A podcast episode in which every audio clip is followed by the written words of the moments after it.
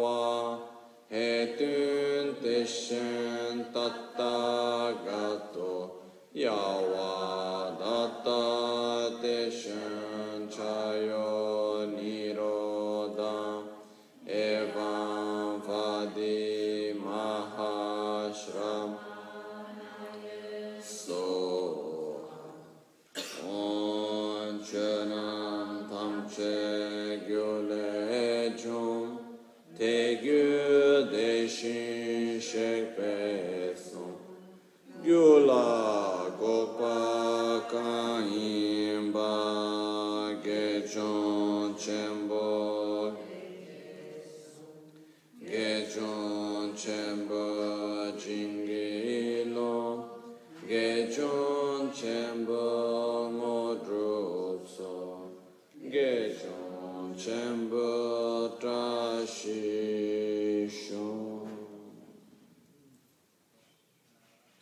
Sangye Chodan Soge Chonam La Chancho Bhardo Dani Kyapso Dagi Jinso Gibe Sonam Gi. Drola Pinchra Sangye Sangye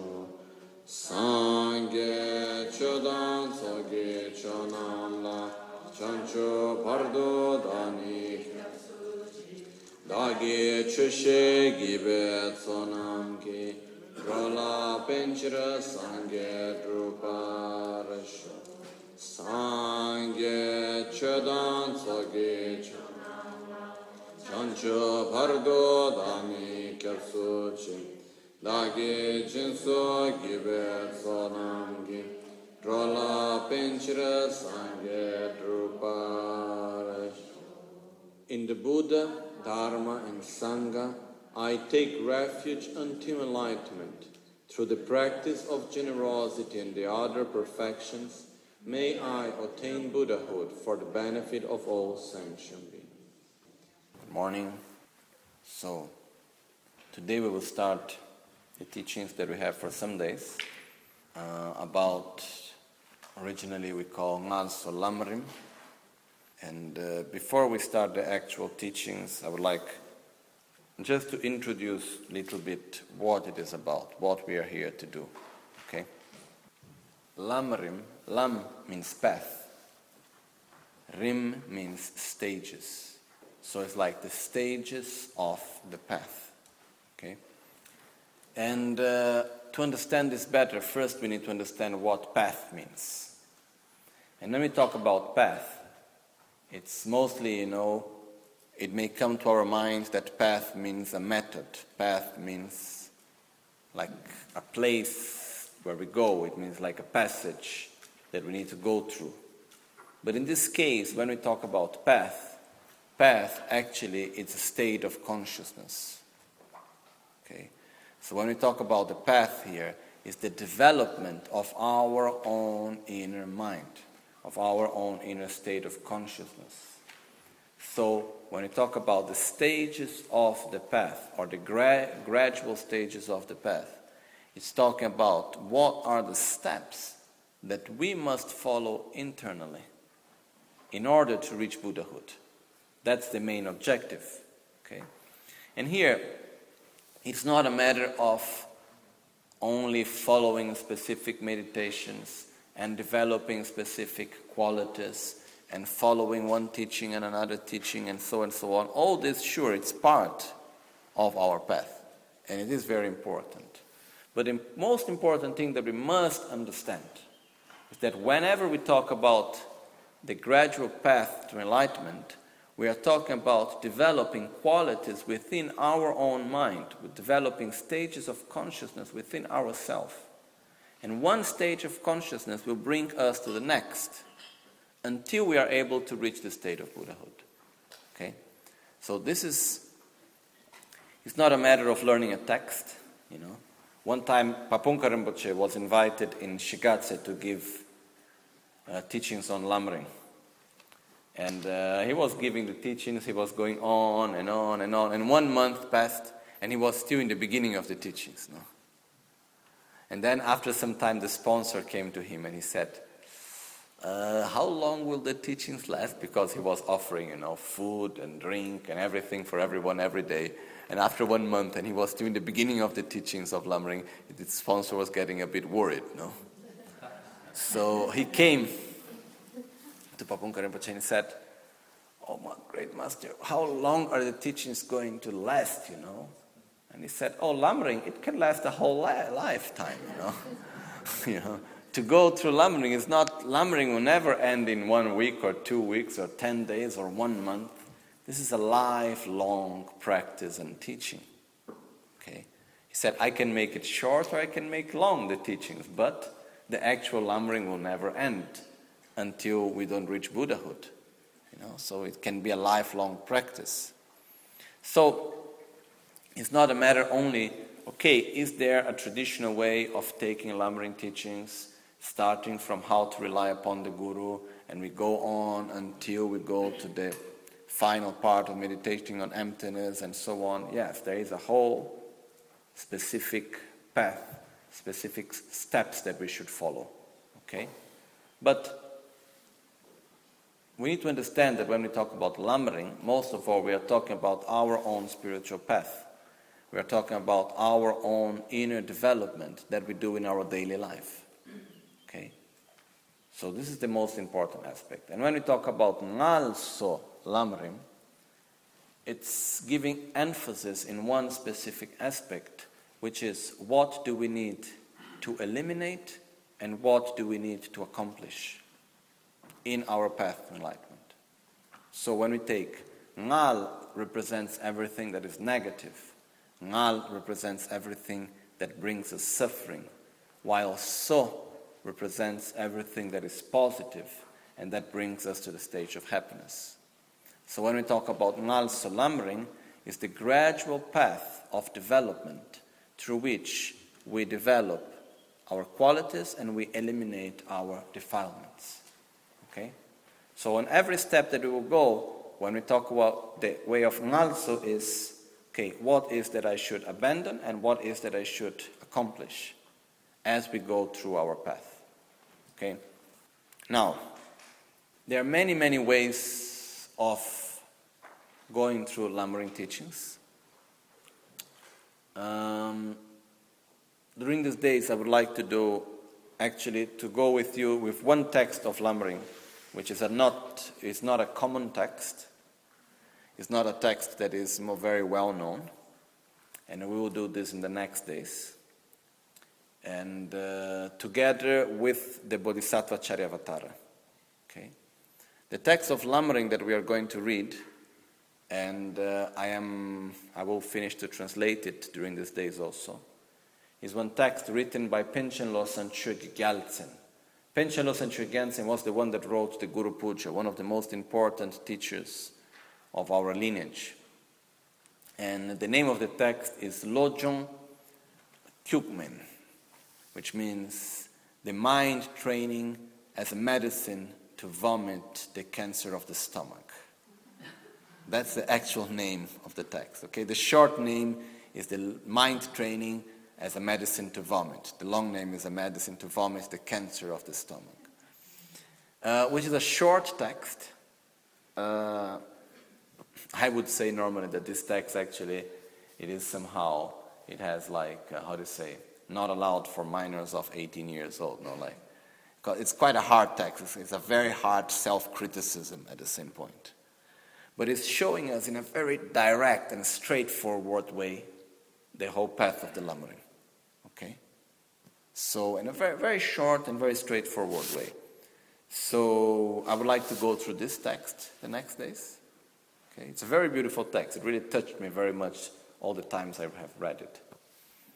And uh, we have started last year the Bodhisattva Charyavatara, this beautiful text written by Shantideva and uh, which is also related directly to the path of enlightenment and uh, to the path of the bodhisattva. So we will continue with this text also. Okay? So before we start reading the Bodhisattva Charyavatara today, some of you today here have not yet received any teachings of the Bodhisattva Charyavatara. So I would like just to introduce quickly where this text is coming from so we can understand more or less where we are. Okay? So, uh, Shantideva was this master who lived in uh, India in the 8th century in the great monastery of Nalanda. Okay? And uh, he was reading, Nalanda was this very big monastic university and uh, which was founded 300 years after Buddha passed away by the great King Ashoka. And uh, it's said to be the, the greatest center of study of the whole Asia and at that time, most probably of the world. It was together with the great Greek study centers, it was one of the greatest centers of study where the main subject of study was Buddhism, Buddhist philosophy, but not only that.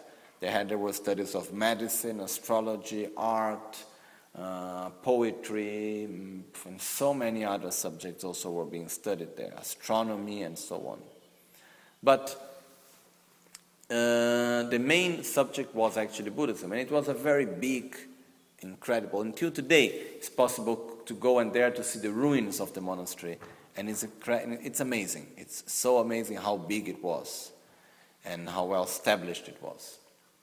Uh, and at that time, uh, and it lasted for until 1500 years ago, more or less, when there was the Muslim invasion, the Islamic invasion in India.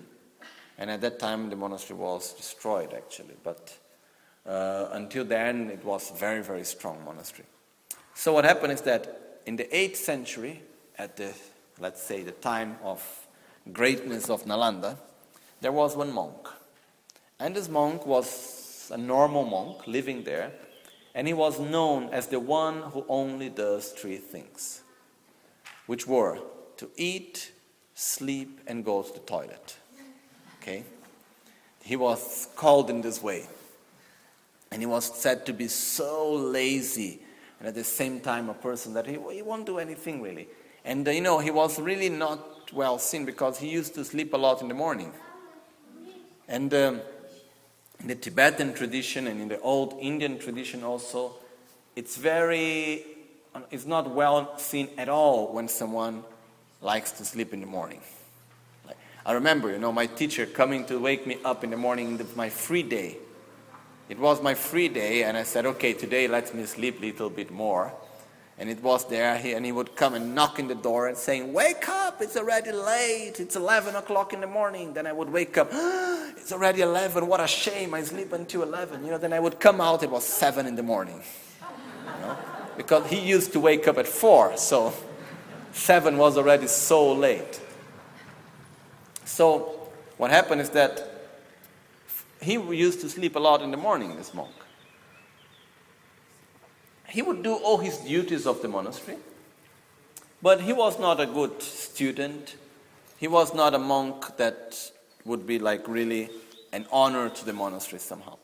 So, some part, some monks in Nalanda, they were not so happy with this monk, and they simply tried to do everything they could to make him go out of the monastery. You know? And from this, we can see that in the 8th century in Nalanda in India, human beings were very similar to what they are now, you know. Not much have changed in that sense. So, you know, they didn't like him much and they wanted to put him out. So finally they found a way.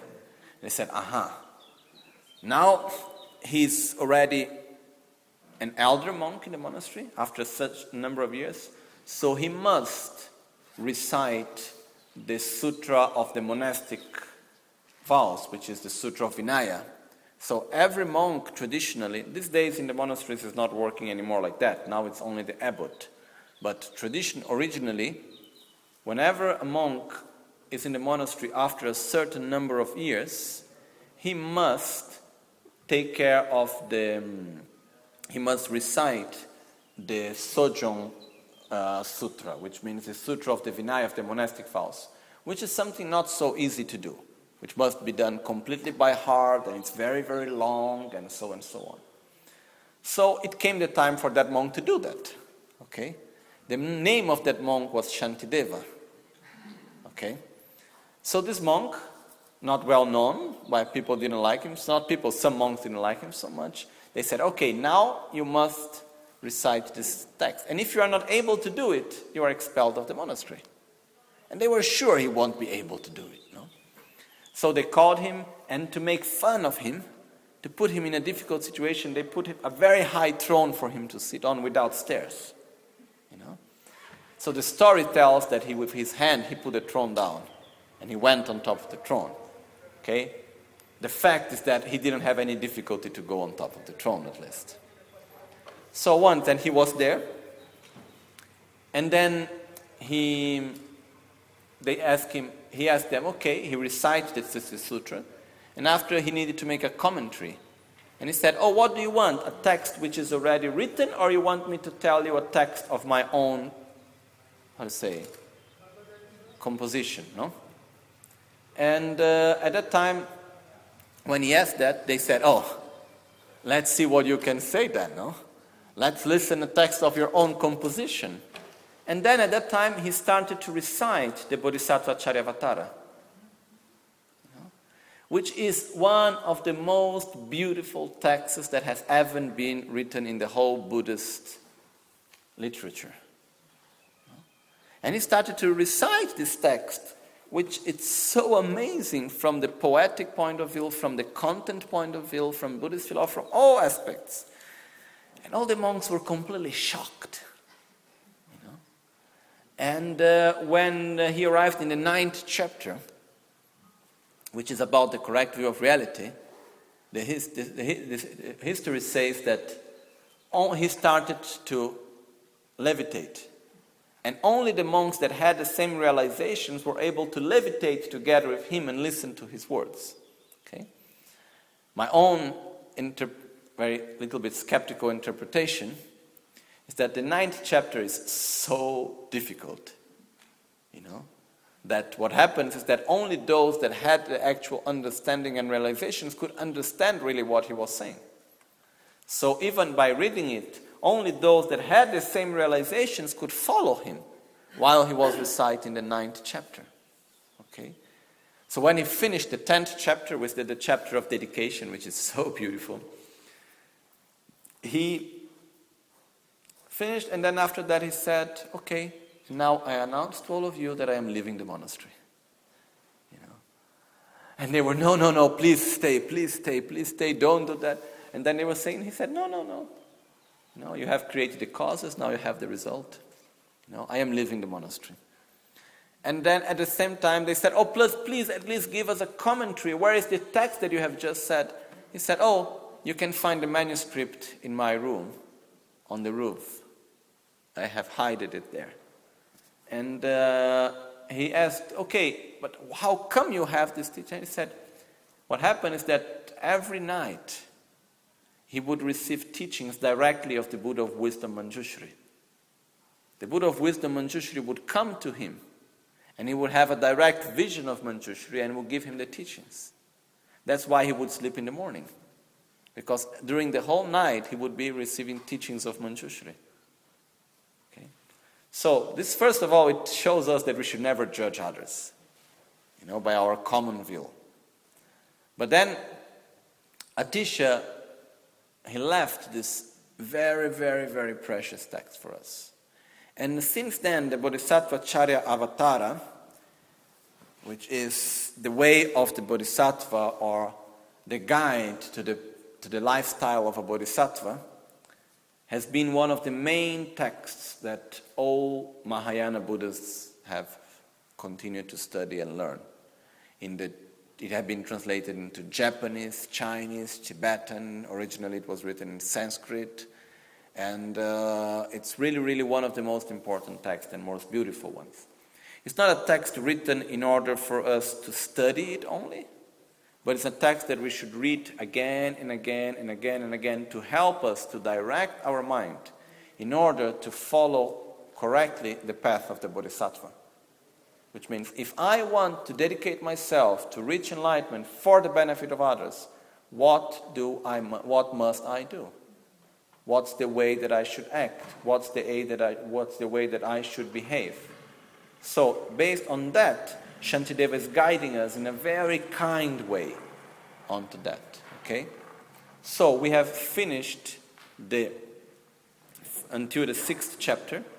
And the sixth chapter was the chapter about patience.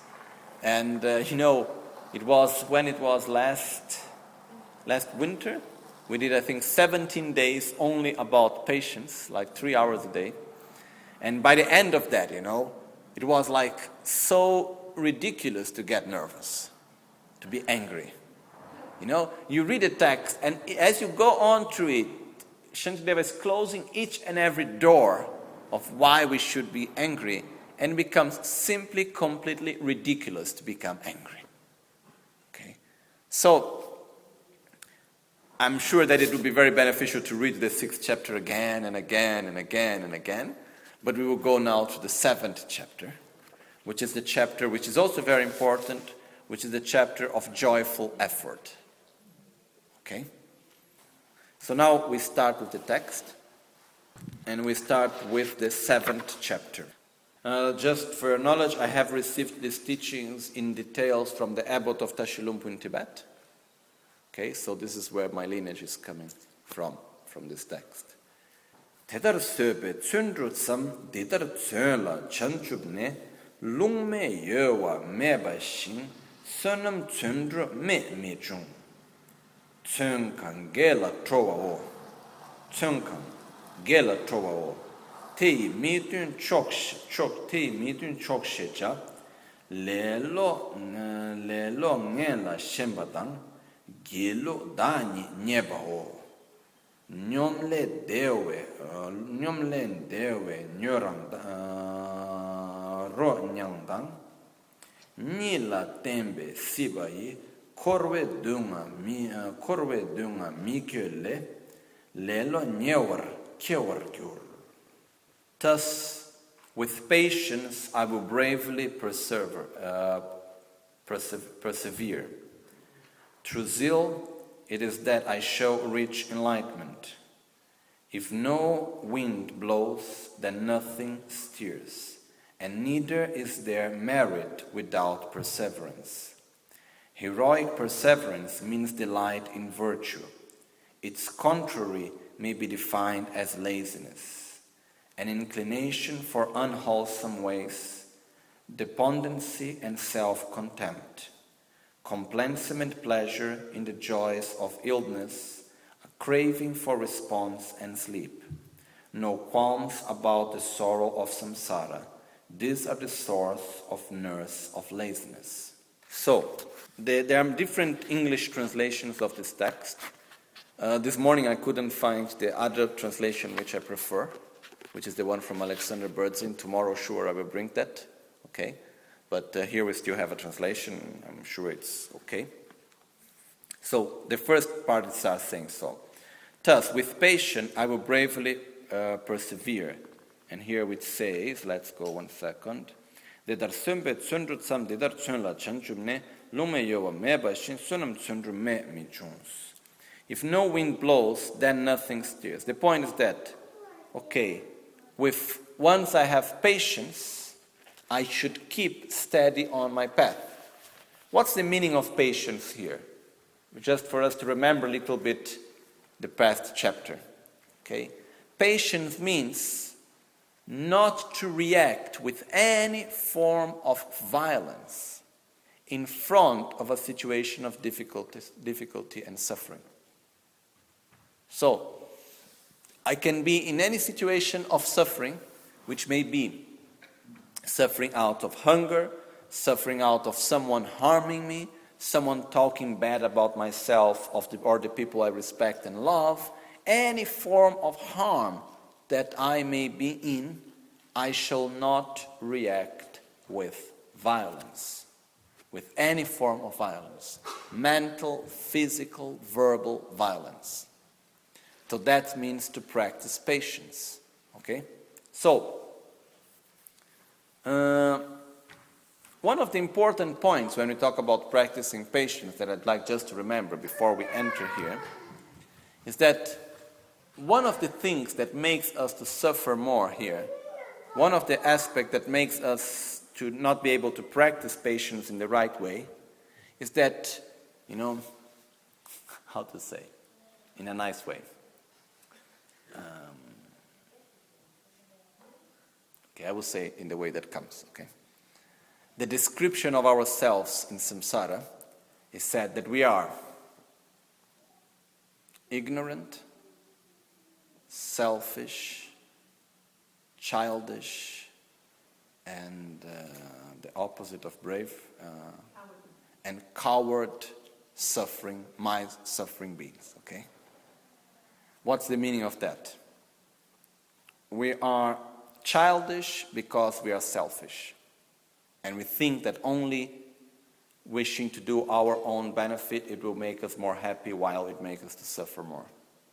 We are coward, cowards because we are afraid to suffer. And by being afraid of suffering, we suffer more.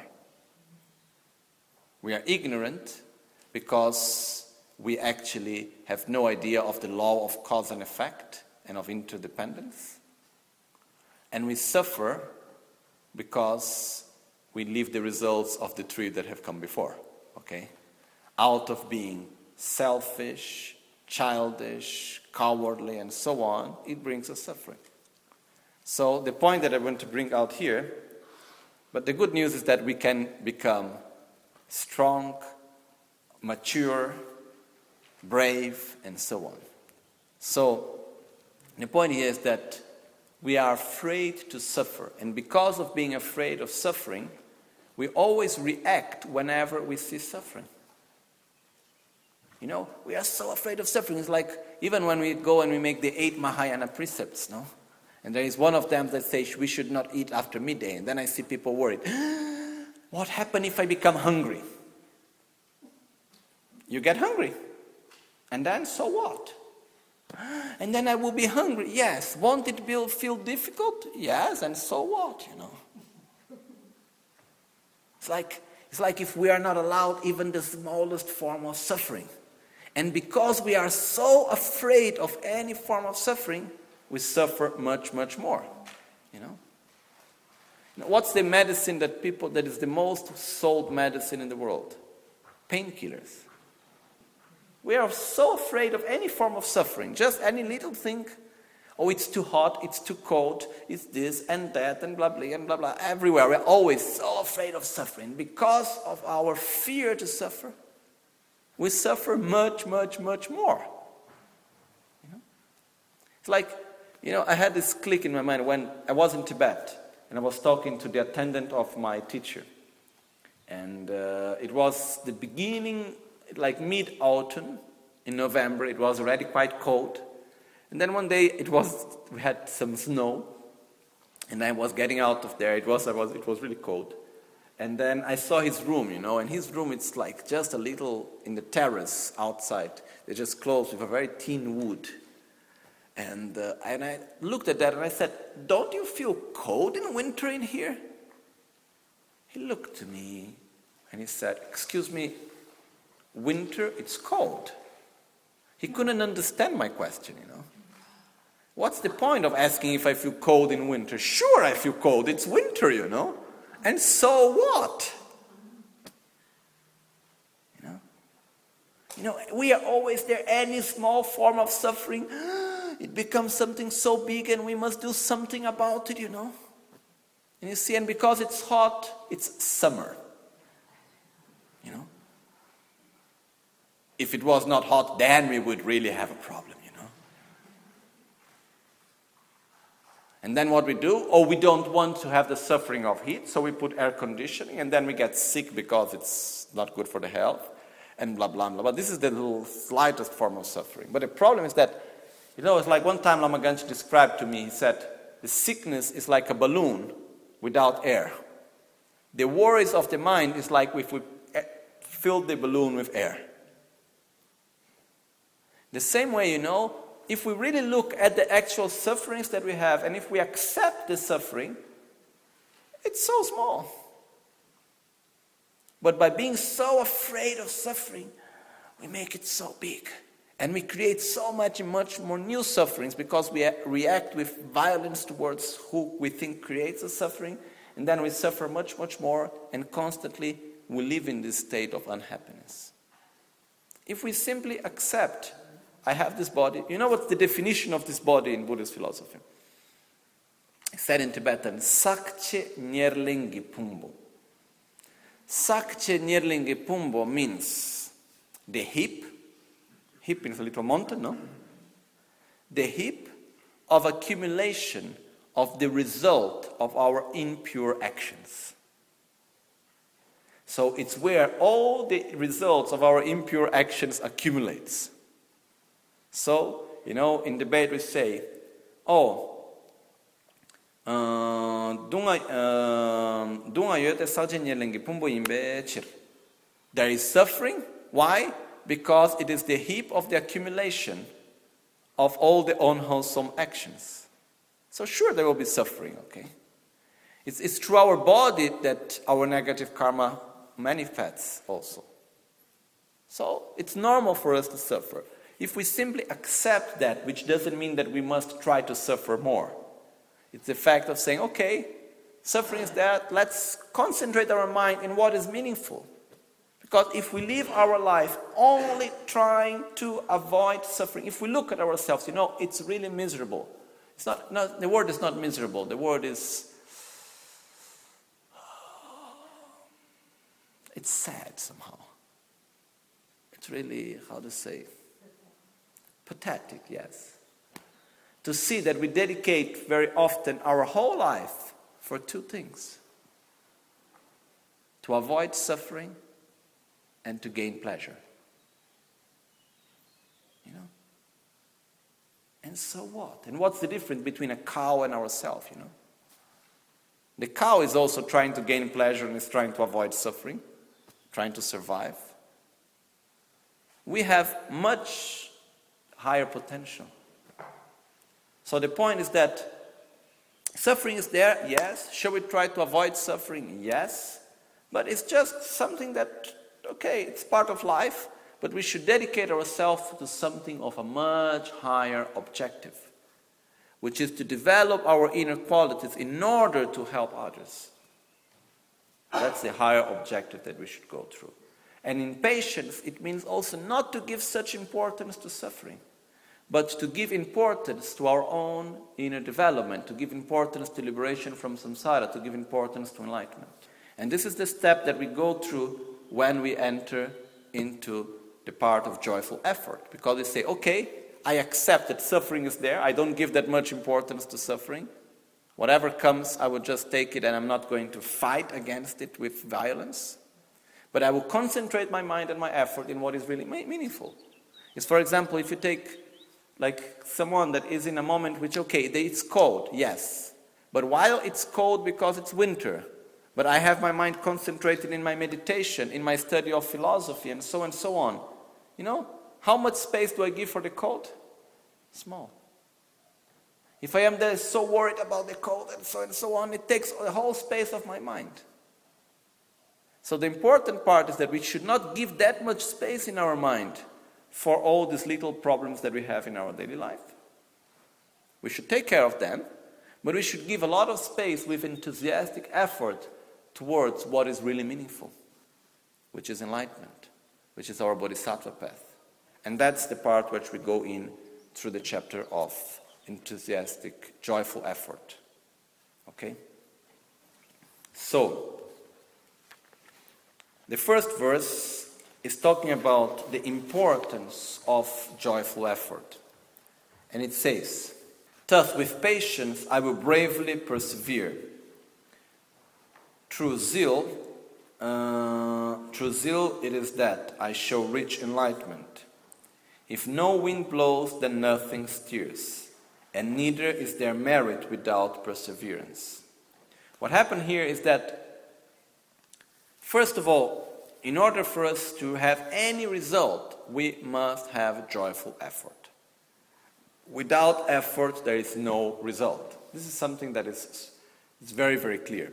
And on the other side, you know, we have many, many stories of people at, of our contemporary time and also old stories of people that they were born with normal conditions, no special qualities, but out of a very strong, joyful effort of constant effort, they had amazing results.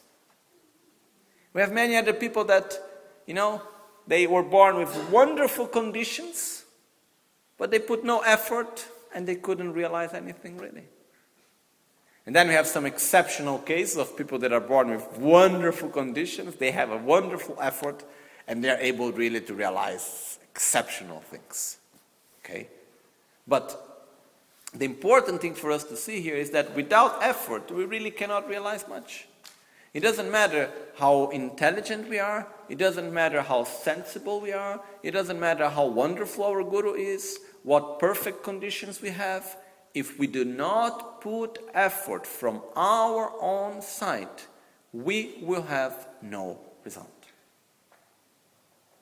You know? It's like that we could have all the Buddhas of the three times around us saying, Yes, come on, I do, I'm giving all the blessings and doing everything for us. If we do not put effort, we don't move one centimeter. You know, in some holy texts it says, and even an ant, you know, the little insect, even an ant, if with joyful effort can reach enlightenment.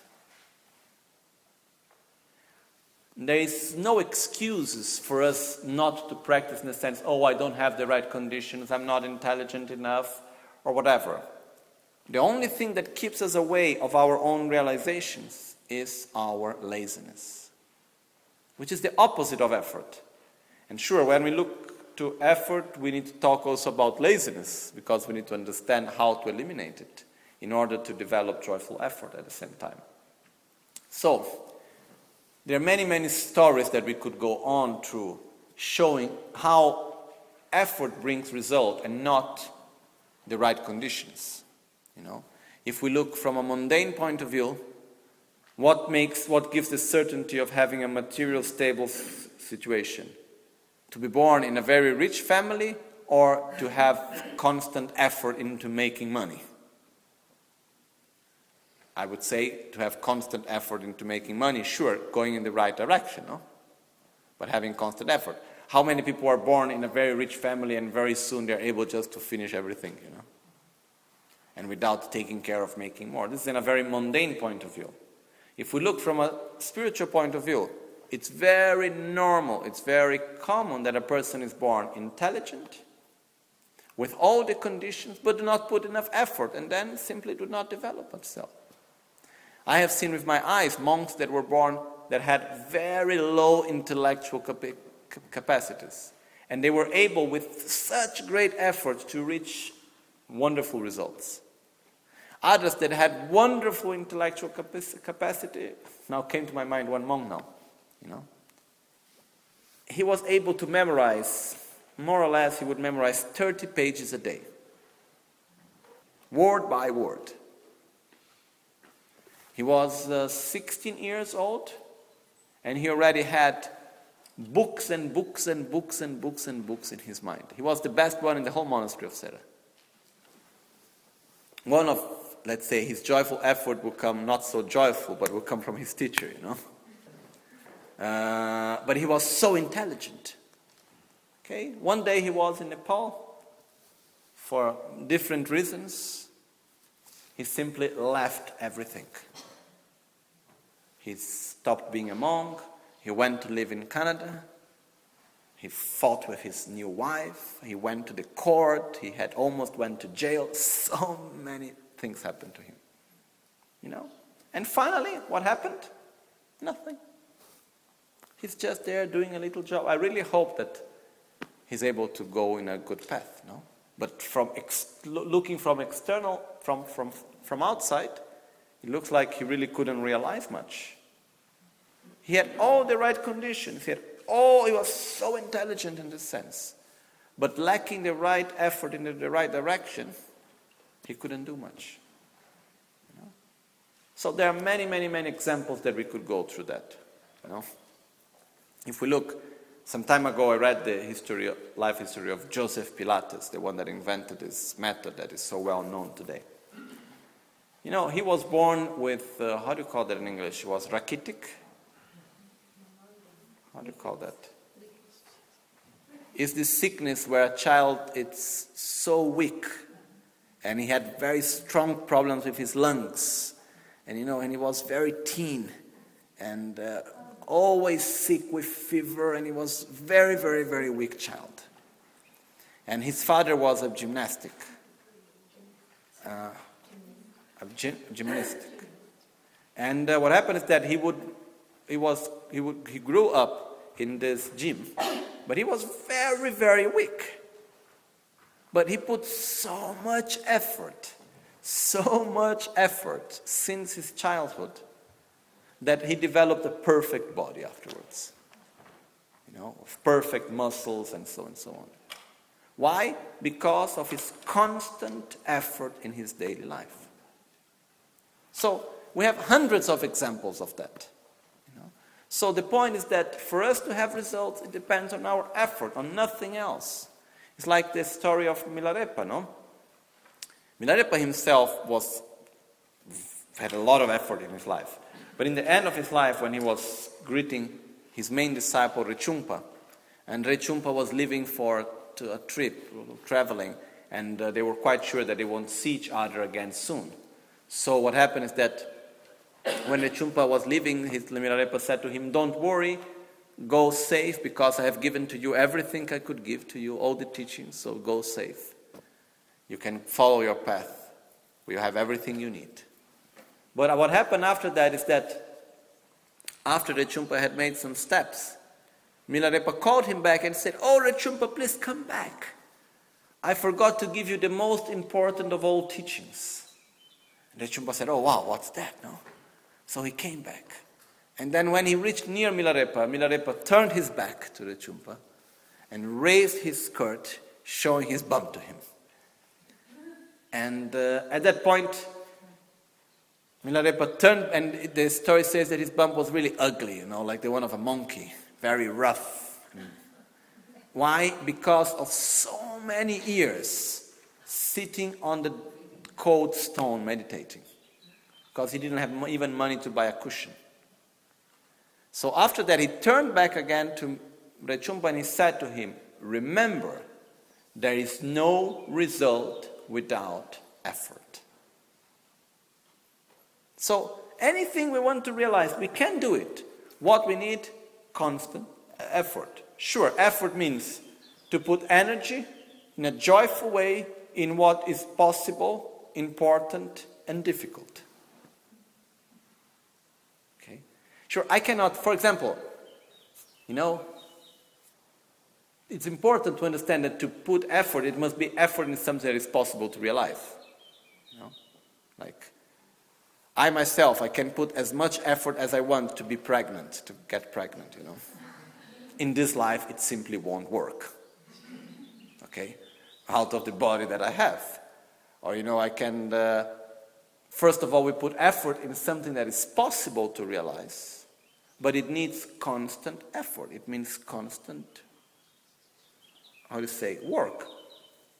And one of the main interferences that I see for Dharma in the West is our lack of constancy. We like, we have faith, we like the teachings, we feel the blessings, we have faith in our Guru, we are intelligent that we can understand the teachings, we have all the books, we have all the teachings, we have all the conditions, but very often we lack constant effort. You know, there is a difficulty to sit down to meditate every day, not to stop one day. To make our commitment to make offerings in the altar and never stop one day. To reflect upon bodhicitta or emptiness every day as a commitment. To keep this constant, joyful effort that's one of the main causes of our realizations. And is the only way through which we can get results. Okay? Someone may think, oh, but or I have joyful effort or I don't have joyful effort, you know. It's something that comes spontaneously, and I don't, so what to do? The point is that, sure, that the, the real joyful effort is something that comes spontaneously to us, but it's possible to generate, let's say in an initially artificial way, it's possible to generate later a spontaneous joyful effort. Okay? And this is something that we must do. It's something that we must understand how and go through that. So we do that firstly by understanding what is laziness, what are the causes of laziness, recognize our own laziness so that we can go beyond it. Okay? So, I will just read again this first verse, and then we would leave here for today. And uh, the most important thing that we must understand now is the importance to have effort. How we are going to develop joyful effort, we will see later. But first, we must have this strong wish to say, I must develop joyful effort. You know? I have all the conditions I need. What else do you need in your life to, to, to reach enlightenment? What else do we need? We have a good body. We have an intelligent mind. We have enough to eat, enough to drink. You know, look where we are. We have a perfect guru. We have the best teachings. And when I say we have the best teachings, doesn't mean the teachings of other traditions are not good. That's not what I mean. We have everything we need. So, if I don't put effort now, when? What am I waiting for? What is the condition that I need to wait in order to put effort in my spiritual path? Do I need to wait the next life? Do I need to wait to get a problem as we do normally in life, ignorantly? That we put effort when we have suffering?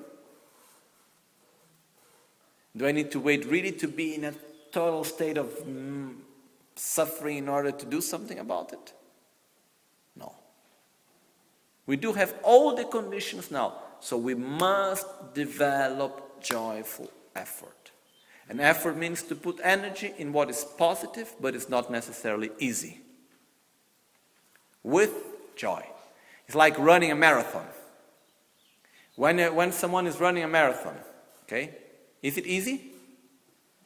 No. Is it pleasurable? I won't say, I think I don't believe at least that it is pleasurable, okay? But someone that is running a marathon, is he happy about doing it? Yes. So he has a joyful effort into it, you know. He has joy, even though it's not easy. Like when running a marathon, after I don't know how many kilometers, does the person start to get pain in his body? Yes, sure. So it's not easy.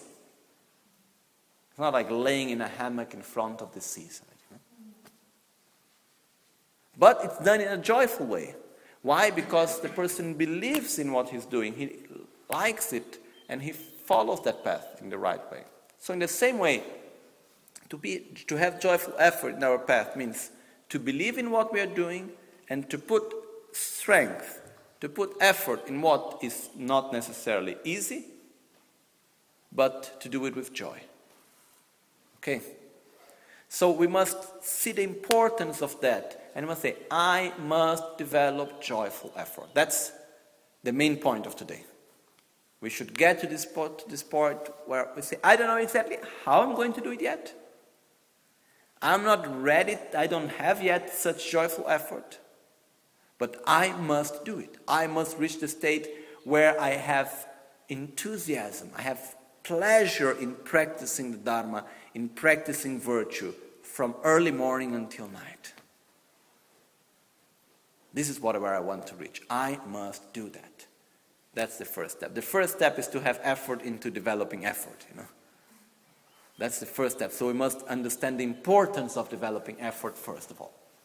So just when I remember one short story of one monk that he always used to make questions to his teacher in the wrong moments. And he was not much intelligent, so he was not able really to understand well the teachings and so on. So one day, the teacher was about to leave for a travel, for a trip. And uh, he came to the teacher and asked, Oh, master, could you please tell me what's the practice of my life that I should follow? You know? And uh, he was saying this in the moment that he was just walking, passing by. And the teacher said, Oh, meditate that a horn should be born on, on top of you, should grow on top of your head, you know. And he was like joking to him. And uh, but the disciple took quite serious. And uh, when the master came back, he couldn't see any more the disciple. So he thought, oh, he maybe got a little bit upset about what I said. After three years, he, could, he wasn't seeing anymore the disciple. He asked some other people, he said, have you seen that disciple? And they said, oh, yes, some people say he's in the mountain meditating. Oh, maybe you go to check how he is going. So they went to see him, and there he was in his cave meditating with a long horn on his head. And then they came back and they said, Look, look, he's meditating there and he has a long horn in his head. He said, Oh, now I understood. Okay, tell him to come back down here to see me. But when they went there, he couldn't come down because the horn was too long, so he couldn't get out of the cave. So they said, Tell to him to meditate that he should eliminate his horn and then come down. And in three days of meditation, he could eliminate the horn that took three years to grow. So when he came down, he had such a great capacity of concentration he had developed that he could learn all the teachings that before he couldn't understand, and he realized them much faster than the other disciples that were much more intelligent before. So this is showing that when we are have strong determination, a strong effort, we can reach much, much more than people that have already a much higher level of understanding or whatever. Okay? So the point is that with determination, with faith, with effort, we can get much better results than just by simply being intelligent or sensible or whatever. Okay? So that's why it's so important for us to have this constant effort in our practice. Okay? So, from tomorrow on, we are going to see what is laziness, how to eliminate laziness, and how to develop such joyful effort. Jetsun lame rapten chi namkar chinle chochur gepa dang tempe dreme sas drove munsel tato ne gyur chi Nimo dele tsendele, nime kuyan dele kshin, ninse sen tak tu delek pe kuncho sumgi jingil kuncho sumgi ngodrup tso kuncho sumgi trashisho at dawn or dusk, at night or midday. May the jewels grant us their blessings. May they help us to achieve all realizations and sprinkle the path of our lives with various signs of auspiciousness. Trashidile. Oma huntam bala me sangye rimbo che, kyo bala me tamcho rimbo che, dem bala me gendure. Kyab me kuncho sumla che pa Omo ahum, omo ahum, omo ahum. Buon appetito.